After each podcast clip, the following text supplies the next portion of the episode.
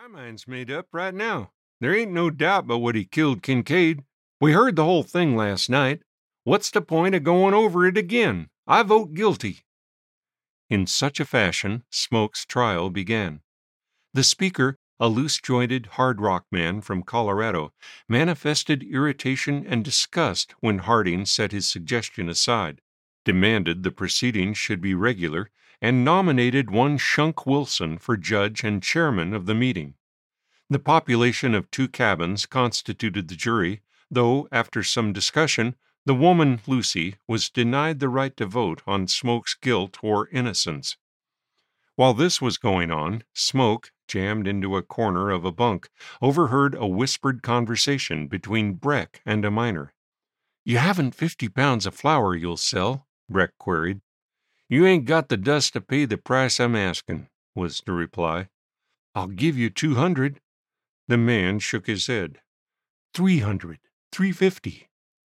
At four hundred, the man nodded and said, Come on over to my cabin and weigh out the dust.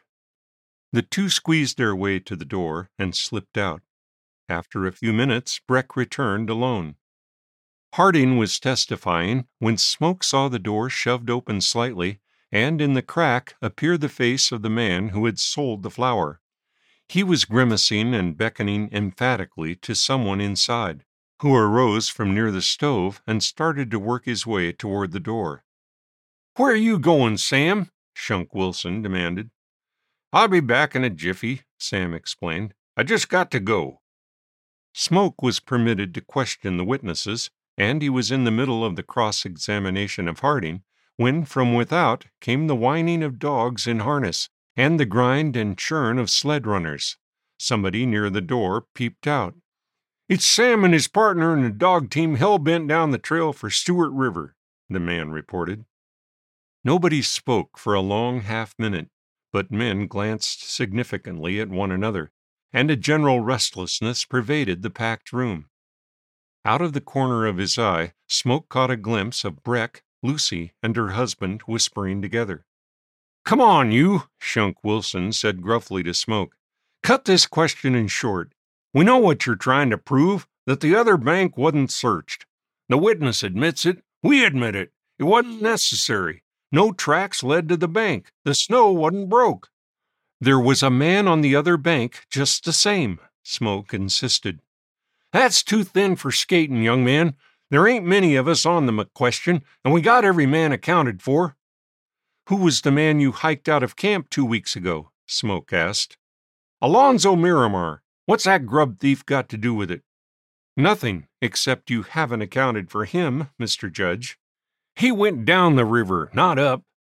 How do you know where he went? Saw him start.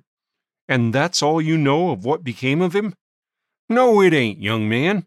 I know, we all know, he had four days of grub and no gun to shoot meat with.